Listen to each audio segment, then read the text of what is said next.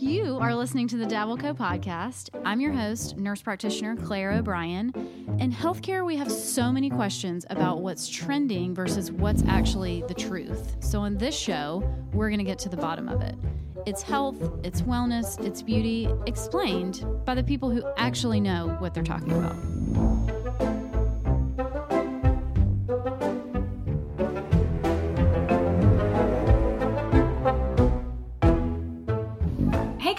Back to the Dabbleco podcast. I am your host, nurse practitioner Claire O'Brien, and today I have my friend Laura Hoover. Um, Laura was formerly working as a nurse, and she is in Charleston, South Carolina, and she just has a really cool story. She has been a living donor of her kidney. And so we've been talking for a little while about um, her coming on and just sharing her experience and just kind of educating people about what that looks like, who might need that, who might be a candidate, because um, it's a really obviously big undertaking and a really important thing that you did. So, Laura, thanks for coming and thanks for telling us your story. I'm so glad that we're finally doing this. We have been talking about it for a while, and it's a long time. It's such a crazy story um, because it it took so long. The process was so long, and I think that was partly unique to my experience and then partly unique to just the process or not unique to the process of being um, a living organ donor. So i am actually a second generation um, living organ donor. My mom was the first ever non-familial um, kidney donor uh, performed at musc in charleston. Wow. and that was I forget whether it was 2001 or 2002. Um, so that means she gave her kidney to somebody not that's not that wasn't in the family, like a fr- yeah friend or a total stranger.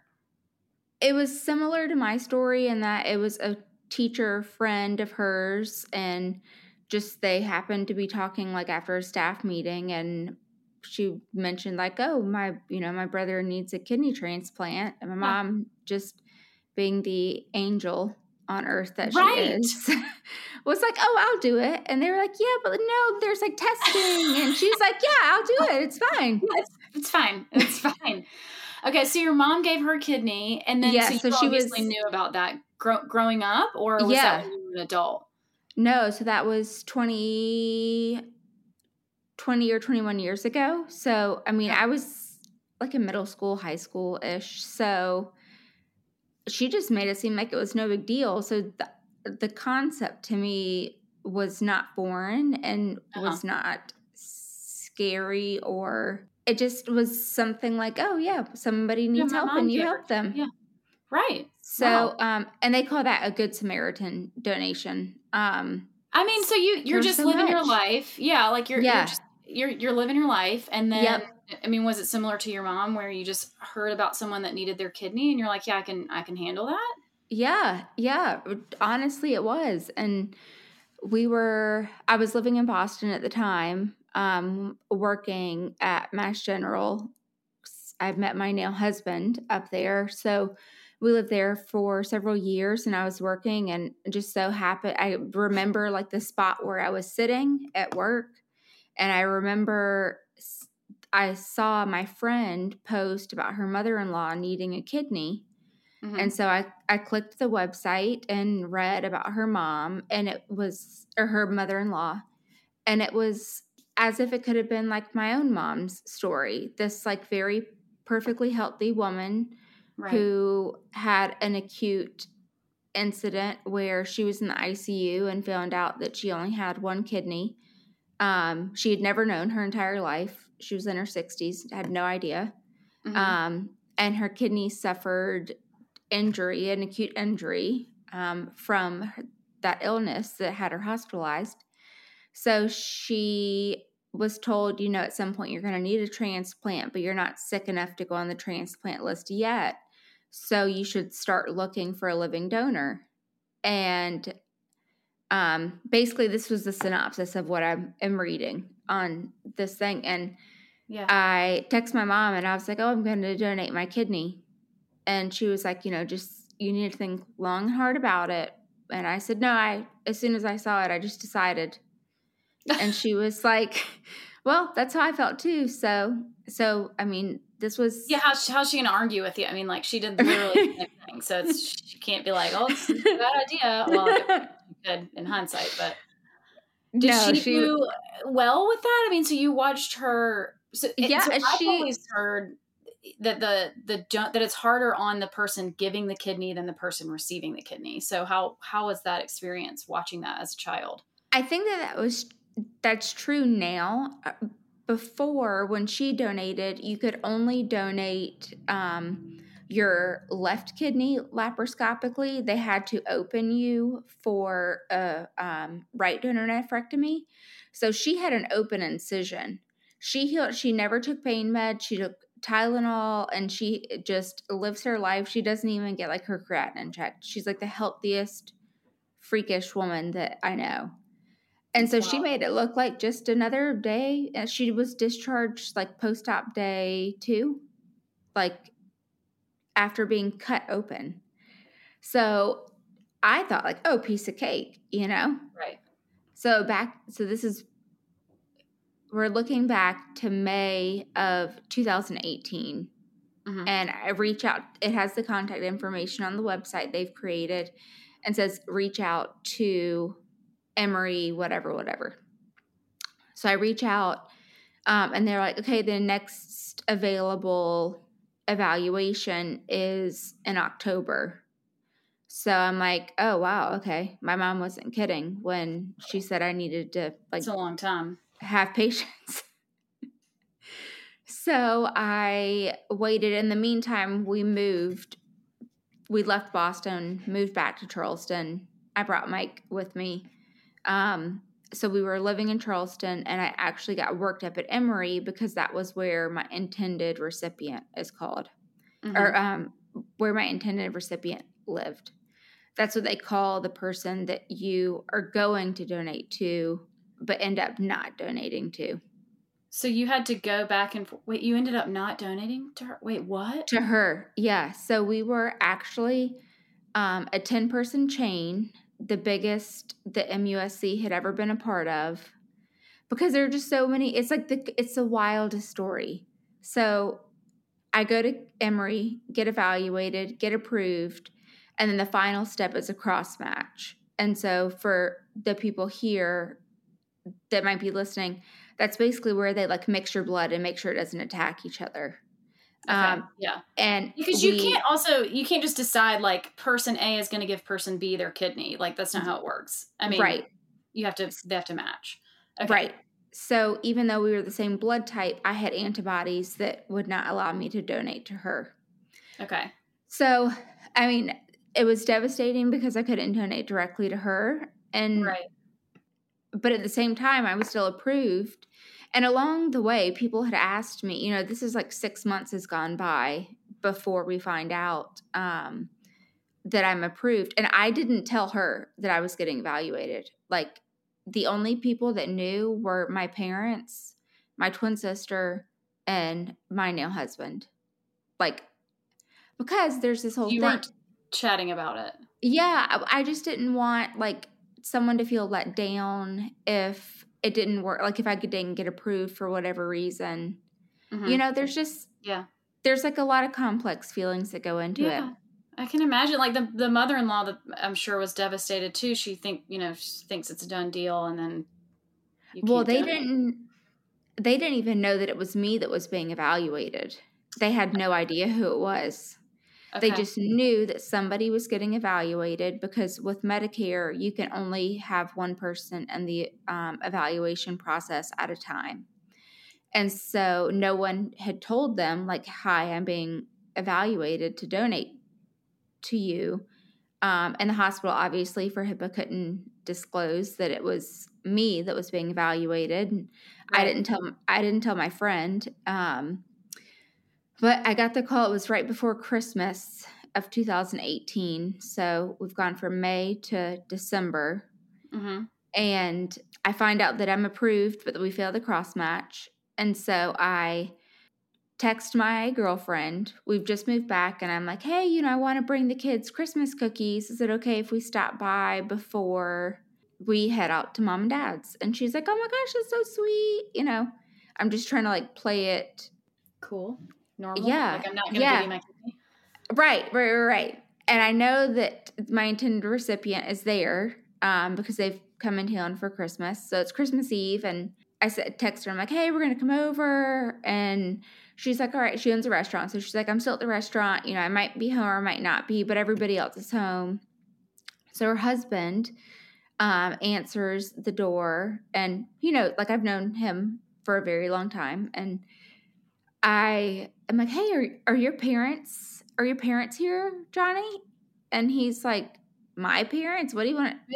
Not not Janice's Yes. parents, because I know Janice and have known her and her brother my entire life. Um, right, right. and so he's like, Yeah, they're here. Like, come on in. It's like five o'clock on Christmas Eve. Okay. Like 5 p.m. so he's like, Come on in. Like, do you do you guys want to drink? Whatever. And I'm like shaking going inside. And I have the I made them this like cranberry orange bread to take. And I just like walk into the kitchen like I have zero personality and just walk up to Betty Ann, who has never met me. I'm a complete stranger to this woman. She has no Right. idea I exist. She has no idea who I am.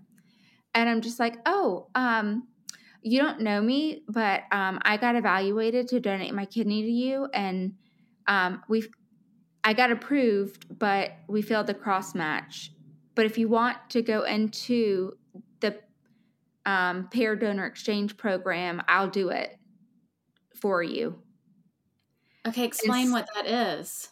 So the pair donor exchange program is like, okay, person A and person B. One person needs a kidney and one person wants to donate a kidney, but Mhm. they don't fit. So Okay. like me and my You and Betty. intended recipient. Yeah. Yep. Um, and so UNOS has, which is the United Network for Organ Sharing, they um, have this database where they put all of the willing people to donate Uh-huh. and all of the people in need into this like pool. And they try to make a chain of donations so that somebody who's willing to donate but can't donate to who they want to can still donate on their behalf so that they'll get a kidney and theirs goes to someone else. Y'all, let me tell you about my absolute favorite home store of all time, Celadon. So they have everything from dinnerware to pillows, furniture, they even have jewelry. And yes, it's located in Mount Pleasant, South Carolina, but their website has everything you could possibly need and they ship anywhere. So Celadon has like a laid back but curated vibe, and no joke, almost every piece of furniture in our home has come from Celadon. So if you're in Charleston, definitely stop by or visit them online at celadonathome.com. And because they are awesome, they gave me a 20% discount code. So check them out and use code DabbleCo20 for 20% off. That's celadonathome.com. Okay, and is that different than like the regular transplant waiting list that she was on? Yes, yes, yeah. So this is um it's this is basically uh, filled with like good Samaritans. It's people Not who dead people. Sorry, that's Right. harsh, but like, Right. not, that's the only other place that. And not that a you gotta be either cadaver. dead, right? Well, Right, you right. become a cadaver. Yep. Okay. Got it. So this is totally separate. It's people willing to donate and people who need a kidney matched. And you have to have somebody that's like your buddy, essentially.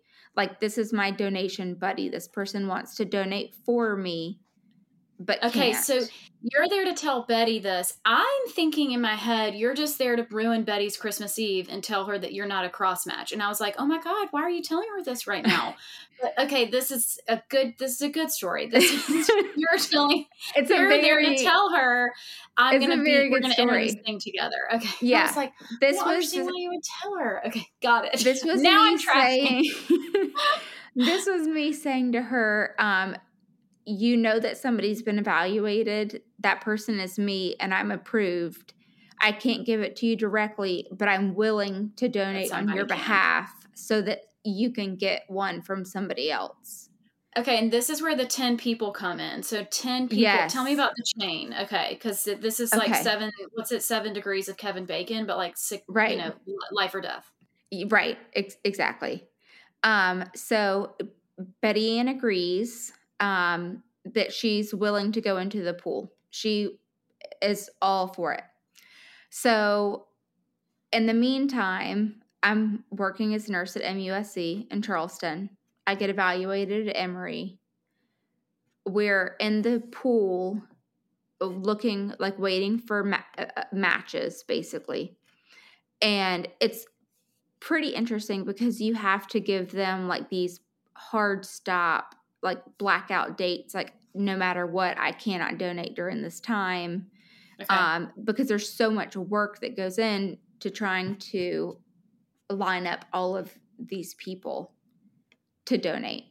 yeah. So, in the meantime, your evaluation is good for 12 months. So, I am trying to get things lined up with MUSC, my employer, for Mhm. my leave. Um, and I'm going through the process of getting that set up. Meanwhile, um, I find out that I'm under the impression this entire time that I'm a state employee. I'm a South Carolina state employee. And so I am guaranteed 30 days paid time off for Uh-huh. my organ donation. That means without having to use my own paid time off because our Okay, paid got time off and sick leave, you know, is all bundled together. They don't care why Yeah, you're you not there. You're just not there. It and all yeah, Yeah. it's it's the whole thing, yeah. and I hadn't been back that long, and I had not been back long enough to qualify for FMLA. Mhm. So I reach out to HR because I'm thinking everything's like hunky dory. Just hey guys, want to know like what do I need to line up? I'm gonna get a call that I have to donate my kidney, and I want to make sure like I know what's going on. And they're like, oh yeah, sorry, you're not a state employee. And I'm like, what do you what what were you? what do you mean I'm not a state employee? So MUSC Like me from the God, from the so time. There's it like is- MUHA and UMA and yes yes so there's But this is like M- very typical of most hospital, like most big academic hospital systems. It's like super confusing. yes You might be partial employee of one entity of the of the hospital, and then a partial Right. employee of another entity of the hospital. Because like, so, and it's all goes back to Medicaid and Medicare. Oh my god, it's Yes. so confusing. I, like, I, I can't even so imagine. Okay. confusing but so you're not a state employee. Even and I'm like, what do you mean? I've got a state retirement, I've got state benefits, and they're said, oh well, you're only an employee um, for the state for those purposes. MUHA, which is the authority, which is what all the nurses work for, um, they are separated from the state. We separated from the state sometime between then and when I worked there before in 2013 Yeah, I remember when that happened. Yep. so I was just like, oh, um, okay. So I'm trying to call HR, and they're like, yeah, um, we give five days off, and I'm like, I'm going to be out of work for eight weeks, Cool. and I don't have eight weeks leave, and they're just sort of like, sorry. So I reach out to the attorneys for MUSC, to general counsel, and just sort of tell them what's going on, and say I don't understand how they can say that I'm an employee for the state for these purposes, but then to deny me Right. as being an employee of the state for this purpose. right. And this is all summarized very easily, but really it was like the most chaotic and I was so emotionally invested in making this work that this was like devastating to me. I'm sure.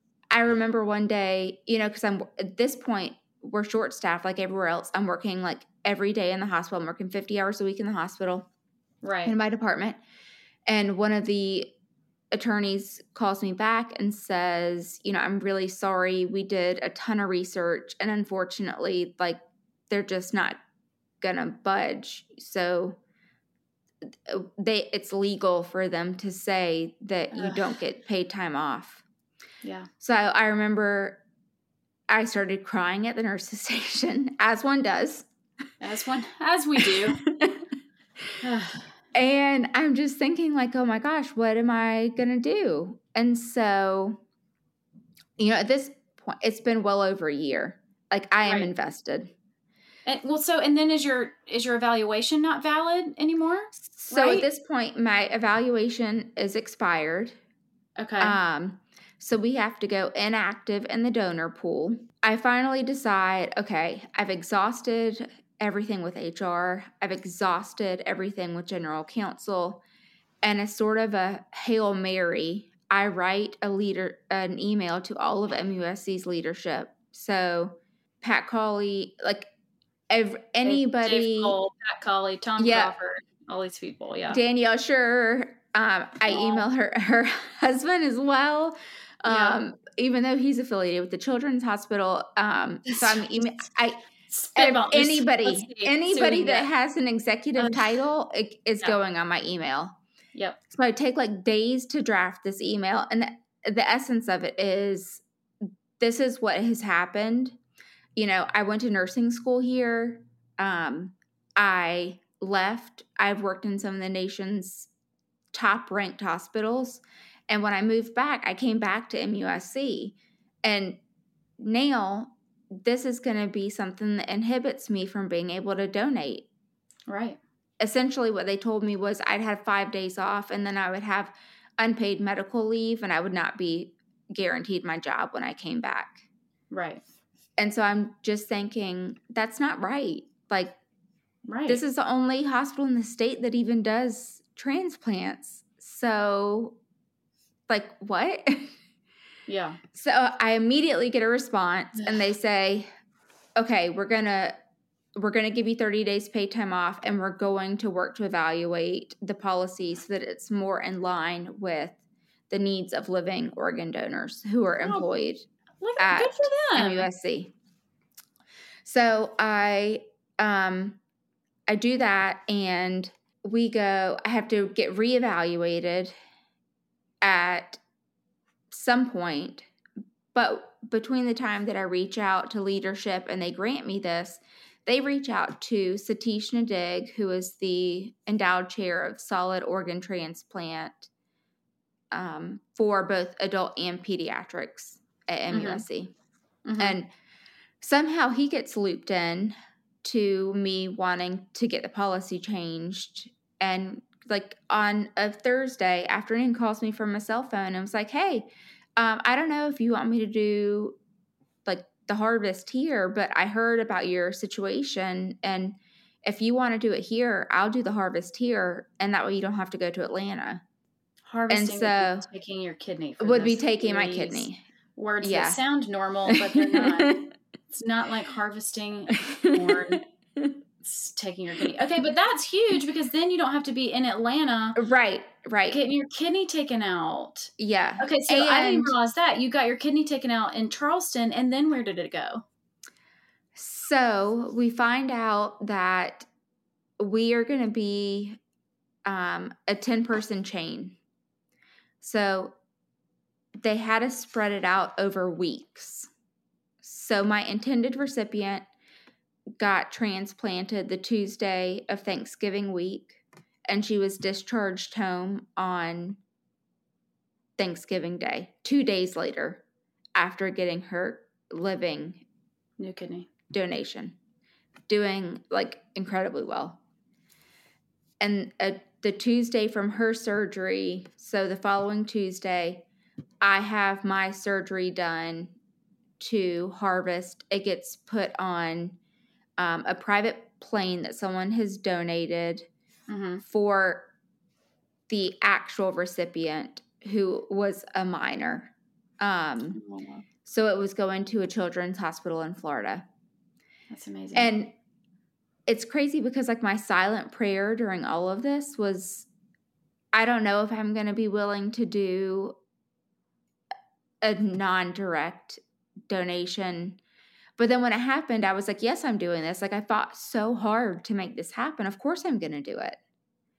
And then whenever I found out that it was going to a children's hospital, I worked in peds previously. Peds was my specialty Yeah. and it was like a full circle moment and I was just so happy because it was like best case scenario that I could have Yeah. ever Yeah. wanted.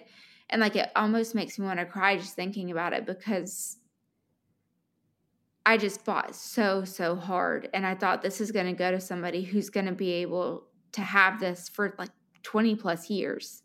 Right. Right. So it's a huge, huge impact. And I don't, I haven't communicated with the, with my actual recipient. Um, they can reach out to me or I can reach out to them. But then it was like, okay, I go back to work.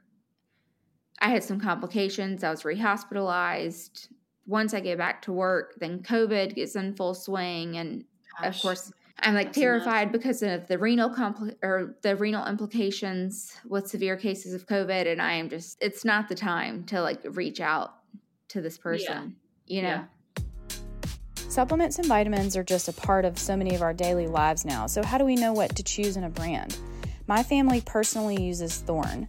Thorne has partnerships with hospitals and universities across the country, including the Mayo Clinic and Charleston's own Medical University of South Carolina.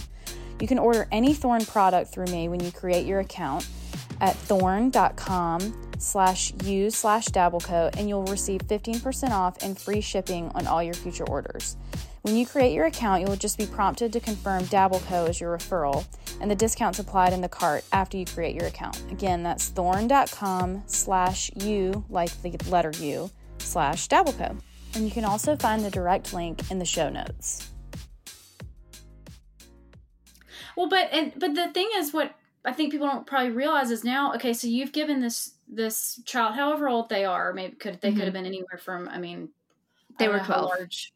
There you go. So this you essentially, once you get your kidney donated, live a, a normal life. I mean, yeah, you have Yeah. to be careful with that kidney, obviously, but it but they go back to normal. There are no more dialysis. You know, I mean, yes, they take medications, but they essentially live normal lives. So you've truly given this now person, but child, uh, this chance at really a, a, a life after this. I Yeah. mean, it's really wild.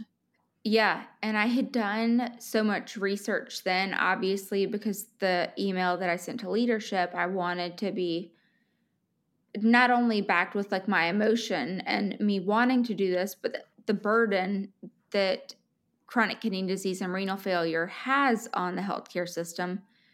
And so I looked up just so I, for I initially got evaluated in May of 2000 uh, originally reached out in May of 2018 Mhm. and my donation surgery was the week after Thanksgiving 2019. So it was about 18 months that Yeah. you know, we're I'm trying to fight to make this happen and and to do all of this and there are only about 6,000 living organ donors in the nation per year. Um And how many It's- people need a kidney? Um, current, I actually just looked up before this call because I wanted to know like what the latest was, but right now there are over a hundred thousand people on Holy the waiting crap. list. Wow. yeah. Um, and most so most people wait three to five years on the waiting list. So that means going Right. to dialysis. If you're on the waiting list, you're you're already on dialysis. So Right. You're going to dialysis for half the day, three days a week. And the financial burden of this disease and the necessity of having dialysis. I mean, I couldn't even believe it when I just looked at this, the latest stats for 2021, but it's $57.5 billion in US healthcare are spent Yeah. on I'm not surprised. On renal disease and Because that's specifically. Okay, let's think of it. All right, if you think that's a hundred thousand, if a hundred thousand people need a kidney, and we've got fifty states, that's like the and that's just the people that are on like on the list. Because a lot of the people, don't people- even get to go on the list. a lot of people who have comorbidities are not they don't even get to go like just like you said they don't even get to go on the list so So they it's know that dialysis, hospitalizations. They a lot of them can't work because dialysis for for people don't that don't know it's like several hours. So several hours, three days a week. A lot of them can't work. Then they can't. I mean, the yeah the financial burden, not just on the healthcare system, but just p- period, is yeah, tremendous. just on society because these poor people. I mean, they ha- the quality of life when you're on dialysis is not good. You know, you're you're going to these appointments. You're more prone. So that think of all the exposures that you're having constantly Right. being in the healthcare system. Um, so it's it's wild and one of the things that I realized was that dialysis alone was almost 40 billion dollars of that. So that is it's so just- much. It is so much and I was really surprised that you think of okay kidney failure dialysis, I think a lot of us in the medical field think like, oh, high blood pressure. Mhm. But diabetes is actually the number one contributing factor to chronic kidney disease and then of course end stage renal failure to follow so there are just so many reasons. There's so many reasons Yeah. and And for kids, it'd be, it'd be more like maybe familial, you know, you can Right. inherit kidney disease, and there's certainly nothing. yes or there are there is very definitely a stigma, you know, about like you could have prevented this, and there's sometimes you can, and sometimes you can't. right exactly so like this child probably just like you said they probably had uh, some type of familial diagnosis or um, renal cancer which is much more common than you would think Mhm. working Mhm. in the hospital system those of us that do um, see it probably more than what the general public i think who thinks of like kidney cancer you know like you think of like all these other kinds of cancer but you don't think about that and it was wild to me Would you do it again? Oh, a hundred times. I see people like needing a kidney, and I'm like, oh, I wish I could do it again. And let me just like I had, Just have one left. and I I need the one. Um, but it's crazy because I, despite my free rehospitalization and complication that required a surgical intervention two years later, um, I still would do it again. Like Yeah. it was. I think it's like childbirth. I mean, I've never had kids, but it's like you forget. Probably. Yep. But like, I um, haven't forgotten, but I still just know what an impact that made for somebody and the fact that I could be able to do that and it gave me a whole new respect. So anytime in our department when I was still working as a nurse, if anyone was there because they had to have a screening to go onto the transplant list or they whatever I would always go and just like run up to them and like talk to them so enthusiastically, not because like I It's wanted, special to to- you. yeah, and just because it's so like, I mean, I don't think of it as of it as a big deal. It's just I think of it as somebody needed help and I helped them. That's the right thing to do. And I know a lot of people probably don't think that. And I mean, it was hard. I think my case was rare with the with the complication and the rehospitalization that doesn't happen that much. And the complication was like a, a muscle tear that a lot of women Ugh. actually experience like with C sections. So it's not Yeah. that un, it's not like something that's incredibly uncommon. But I would still, like I said, I would do it a hundred times over. And I just think back to like me telling Betty Ann and her just like sobbing Mm. when I told her.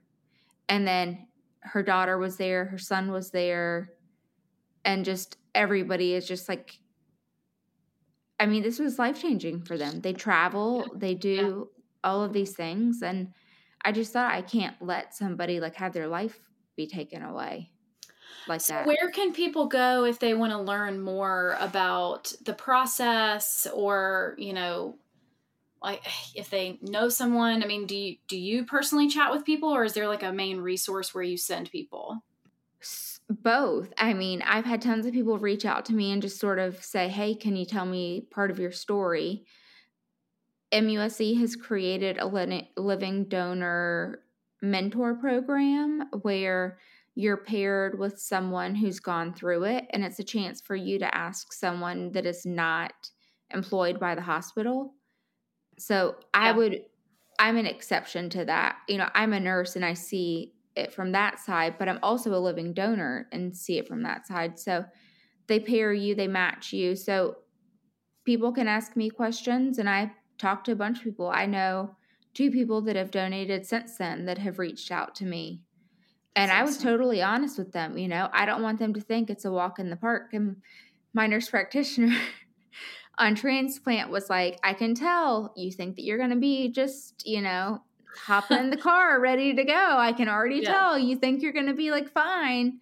But we're taking your kidney. but it's uh it's a lot and yeah. I mean they were totally right. They like called it right out of the gate. They knew that I was going to be thinking like, "Oh, I'm fine." And my mom's like, "I was picking blueberries 2 days after. I didn't in my kidney." And I'm just okay, super freak. But yeah. um where your local hospital um will have a especially if it's an academic medical center, so it mm-hmm. needs to be um an academic medical center that has a transplant program. So in South mm-hmm. Carolina, that is the Medical University of South Carolina. There's mm-hmm. an area where you can reach out through their website if you're interested.